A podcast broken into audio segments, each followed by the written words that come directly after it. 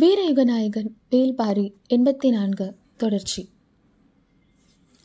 ஒரு கணம் சிந்தித்த கொற்றன் சட்டென குடிலின் மேற்புற கூரையை ஆள் நுழைவதற்கேற்ப பிரித்தெடுத்தான். நாங்கில் மரத்தின் கிளைகள் குடில் மேல் படர்ந்திருந்தன.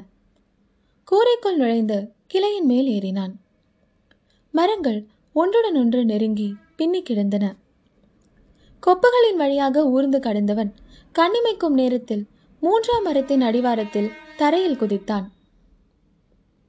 யாரோ மரத்திலிருந்து குதிப்பது போல் இருக்கிறதே என்று மந்தையில் இருப்பவர்கள் திரும்பி பார்த்தனர். பதறிப்போய் ஓடி வந்தான் கொற்றன். இப்படி ஒரு ஊர் இப்படி ஒரு நள்ளிரவில்தான் தன்னுடைய ஊர் எதிரிகளால் சுற்றி வளைக்கப்பட்டது. மக்கள் எல்லோரும் கொன்று குவிக்கப்பட்டனர். மந்தையில் வைத்து ஊரே வெட்டி சாய்க்கப்பட்ட கொடுமையை நேர்கொண்டு பார்த்தவனுக்கு இப்பொழுது உடலெல்லாம் நடுங்கியது. பேச வார்த்தை எழவில்லை. ஏதோ விலங்கை பார்த்துதான் அஞ்சி ஓடி வந்துள்ளான் என்று முதலில் நினைத்தனர். அஞ்சாமல் சொல் எதை பார்த்தாய்? என்று நீலன் கேட்டதற்கு மேலேறி கொண்டிருக்கும் எதிரிகளை பற்றி சொன்னான் கொற்றன். மந்தையில் இருந்தவர்கள் சரிவு நோக்கி பாய்ந்து சென்றனர். மூன்று புறங்களிலும் எதிரிகள் மேலேறி கொண்டிருந்தனர். சத்தமில்லாமல் நீலன் கையை காட்டி ஏதோ சொன்னான். வீரர்கள் சிலர் வீடுகளுக்குள் இருந்த ஆயுதங்களை எல்லாம் வெளியே எடுத்து வந்தனர். புங்கன் தென்புற சரிவில் மேலேறும் எதிரிகளை பார்த்தான். சோமக்கிழவன் வலதுபுற சரிவை பார்த்தான். கிழக்கு திசை முனையிலிருந்து முப்புறமும் பார்த்தான் நீலன். வந்து கொண்டிருப்பது பெரும் எண்ணிக்கையிலான படை என்பது தெரிந்தது. இருபத்தி நான்கு பேர்தான் இருக்கிறோம். அதில் பாதி பேர் வயதான கிழவர்கள்.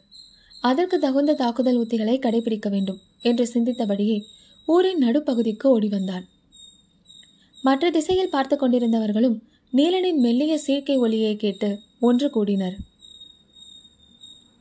பேசுவதற்கான நேரமில்லை. வேட்டுவன் பாறையின் மீது எதிரிகள் ஏறிவிடக்கூடாது மூன்றாக பிரிவோம். எல்லா வகையான தாக்குதல் உத்திகளையும் பயன்படுத்துங்கள் என்றான் நீலன். குவிக்கப்பட்டிருந்த ஆயுதங்களை எடுத்துக்கொண்டு மூன்று திசைகளிலும் தாக்க தயாரானார்கள். கருங்கை வாணனின் படை மிக கவனமாக மேலேறிக் கொண்டிருந்தது.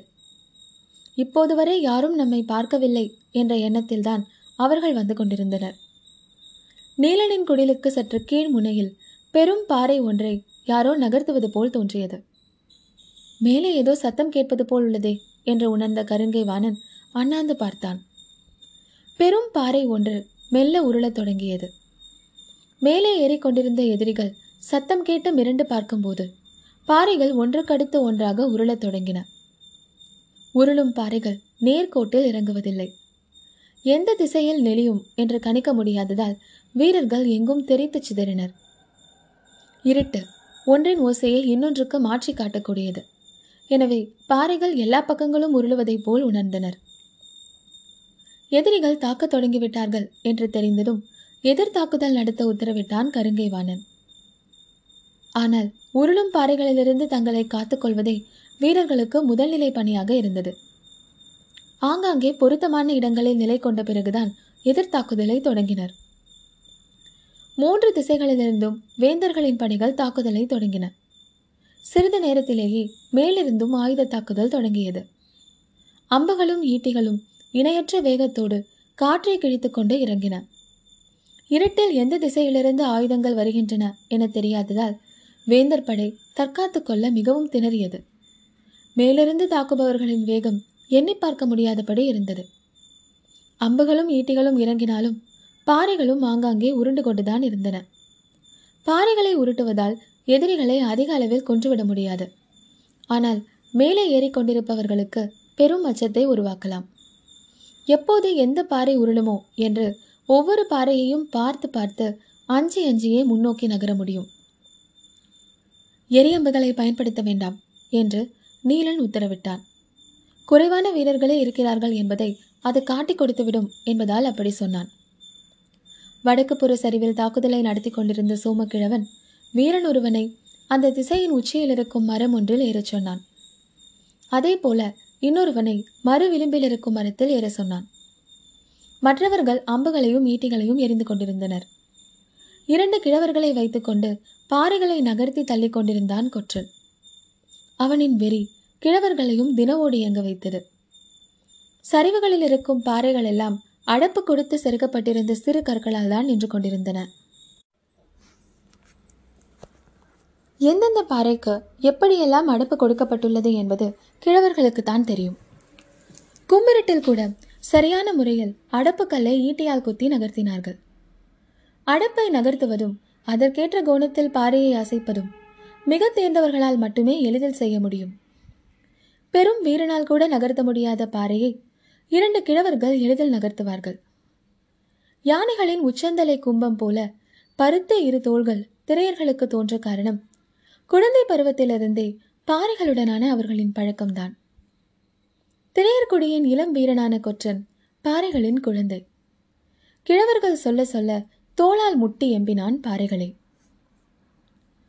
தாக்குதல் தொடங்கியவுடன் பெரும் கூச்சலிட்டபடி வேந்தனின் வீரர்கள் அங்கும் இங்குமாக சிதறி தற்காப்புக்கு ஏதுவான இடங்களில் நின்று கொண்டு அதற்கேற்பவே எதிர்த்தாக்குதலை தொடுத்தனர்.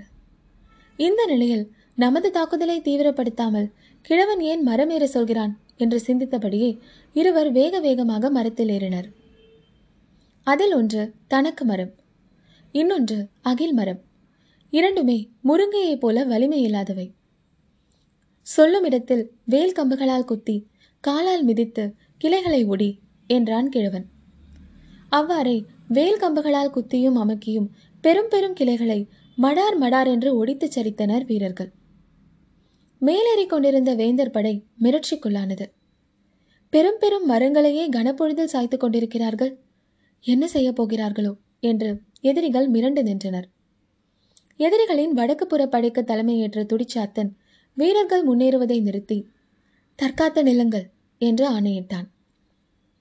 இருட்டுக்குள்ளிருந்து அம்புகள் பாய்வதும் ஈட்டிகள் இறங்குவதும் பாறைகள் உருள்வதுமாக இருக்க இப்பொழுது மரங்களை உருட்டியோ எரிந்தோ தாக்கப் போகிறார்கள் என்று நினைத்து திகிலடைந்து நின்றது வலப்புறப்படை கிழக்கு புறம் நீலனின் தாக்குதல் எதிரிகளை நிலைக்குலையச் செய்தது. மேலிருந்து எரியப்படும் ஈட்டிகள் பாறைகளில் பட்டு தெறிக்க தீப்பொறி விடாது பறந்து கொண்டே இருந்தது. தனது வேகத்தை எக்காரணம் கொண்டும் குறைத்து கொள்ளக்கூடாது என்று உறுதியோடு இருந்தான் கருங்கை வாணனும் தாக்குதலை சற்று நிறுத்தச் சொன்னால் கூட வீரர்களுக்கு பின்வாங்கும் மனநிலை உருவாகிவிடும். எனவே என்ன இழப்பு வந்தாலும் விடாது முன்னேறச் சொல்லி பேரோசை எழுப்பிக் கொண்டிருந்தான் கருங்கை வாணன் ஆனால் மேல் நிலையிலிருந்த நீலன் அவனின் தலைமையிலான வீரர்களின் தாக்குதலை மீறி மேலேறுவது எளிய செயலல்ல. கருங்கை வாணன் எவ்வளவு கத்தினாலும் அவனது படை சற்று பதுங்கியே நின்றிருந்தது. அனைத்து திசைகளிலும் ஆவேசமிக்க தாக்குதலை மேலிருந்து நடத்தி கொண்டிருந்தனர். தங்களை பன்மடங்கு காட்டிக்கொள்ள ஒவ்வொரு வீரனும் இணையற்ற வேகத்தோடு இயங்கிக் கொண்டிருந்தான். ஆனால் தென்புறத்தில் வேந்தர் படைக்கு திதியன் தலைமையேற்று வந்து கொண்டிருந்தான். அவனின் வேகத்தை தடுத்து நிறுத்த முடியாமல் திணறியது புங்கனின் தலைமையிலான படை. சிறிது நேரத்தில் சீக்கி அடித்தபடி ஊரின் நடுப்பகுதிக்கு ஓடி வந்தான் புங்கன். கன நேரத்தில் சோமக்கிழவனும் நீலனும் வந்து சேர்ந்தனர். அவர்கள் மேலேறிக் கொண்டிருக்கிறார்கள். நம்மிடம் மிக குறைவான வீரர்களே உள்ளார்கள். சற்று பின்வாங்கி காரமலையில் ஏறிவிட்டால் அவர்களால் ஒன்றும் செய்ய முடியாது என்றான். அவன் சொன்னதை கேட்டு கோபத்தோடு கத்தினான் நீலன். நம்மை ஒன்றும் செய்ய முடியாது. ஆனால் கூத்தோசை கேட்கும் பள்ளிக்கானத்தை நோக்கி எதிரிகளின் படை போனால் நிலைமை என்ன ஆகும்? கவனித்தாயா? அப்போதுதான் ஆபத்தை உணர்ந்தான் புங்கன். அப்படியென்றால் உடனடியாக காரிக்கொம்பு உதச் சொல்லி செய்தியை தெரிவிக்கலாமா? என்று புங்கன் கேட்டு முடிக்கும் முன் சோமக்கிழவன் சொன்னான். நான் அப்போதே அதற்கான முயற்சிகளை செய்துவிட்டேன். பெரும் காரி கொம்புகளை எல்லாம் எடுத்துக்கொண்டு போய்விட்டார்கள் இருக்கும் சிறு கொம்பை ஊதினாலும் ஓசை பெரிதாக வெளிப்படவில்லை. மலையின் மேலிருந்து கேட்கும் கூத்தின் ஓசைதான் எங்கும் கேட்கிறது. என்றான். என்ன செய்யலாம்? என்று பொங்கன் கேட்டபொழுது செய்தியை பாரியிடம் சொல்ல குதிரை எடுத்துக்கொண்டு ஒரு வீரன் மட்டும் விரைந்து செல்லட்டும். நாம் எக்காரணம் கொண்டும் வேட்டுவன் பாறையை விட்டு பின்னகரக்கூடாது. நாகக்கரடிலிருந்து வீரர்கள் வரும் வரை நாம் இந்த இடத்தை கடக்க எதிரிகளை அனுமதிக்கக்கூடாது என்றான் நீலன். சொன்னவுடன் வீரன் ஒருவன் குதிரை கொட்டிலை நோக்கி ஓடத் தொடங்கினான். அவனிடம் சத்தம் போட்டு நீலன் சொன்னான் இடதுபுறமாக தனித்து கட்டப்பட்டிருக்கும் குதிரை ஒன்றுண்டு. அதுதான் ஆலா. அதை எடுத்துச் செல். இருமடங்கு வேகத்தோடு பாயும். முன்களத்தில் இருக்கும் வீரர்கள் முடிந்த அளவுக்கு தாக்குதல் தொடுத்து நிலைமையை சமாளித்துக் கொண்டிருந்தனர். மூவரும் மீண்டும் தாக்குதல் இடத்தை அடைந்தனர். நீலனை நம்புகள் இருளை துளைத்து இறங்கத் தொடங்கின. கும்மிரட்டின் பிடியில் மேலிருந்து பேரோசையோடு நடத்தும் எதிரிகளின் தாக்குதலை சமாளித்து தற்காத்துக் கொள்ளவே முயன்று கொண்டிருந்தது கருங்கை வாணனின் படை. வடக்கு புறத்தில் சோமக்கிழவனின் தாக்குதலால் எதிரிகள் நின்ற இடத்திலேயே நின்றுவிட்டனர். மேலேறவில்லை. ஆனால் தெற்கு புறத்தில் புங்கனின் தலைமையிலான வீரர்களால் எதிரிகளின் வேகத்தை குறைக்க முடியவில்லை. எதிரி படையின் தளபதி திதியனின் ஆவேசம் இணையற்றிருந்தது எத்தனை வீரர்களை பலி கொடுத்தாலும் முன்னேறும் வேகத்தை குறைத்துக் கொள்வது அவனது பழக்கத்திலேயே இல்லை. அந்த திசையில் மட்டும் எதிரிகள் அடுத்தடுத்த நிலை நோக்கி நகர்ந்து கொண்டிருந்தனர். ஆலாவின் மீது ஏறி விரைந்தான் வீரன். ஊரின் பின்புறத்தில் இருக்கும் குதிரை பாதை காரமலையினுடைய பயணிக்கிறது.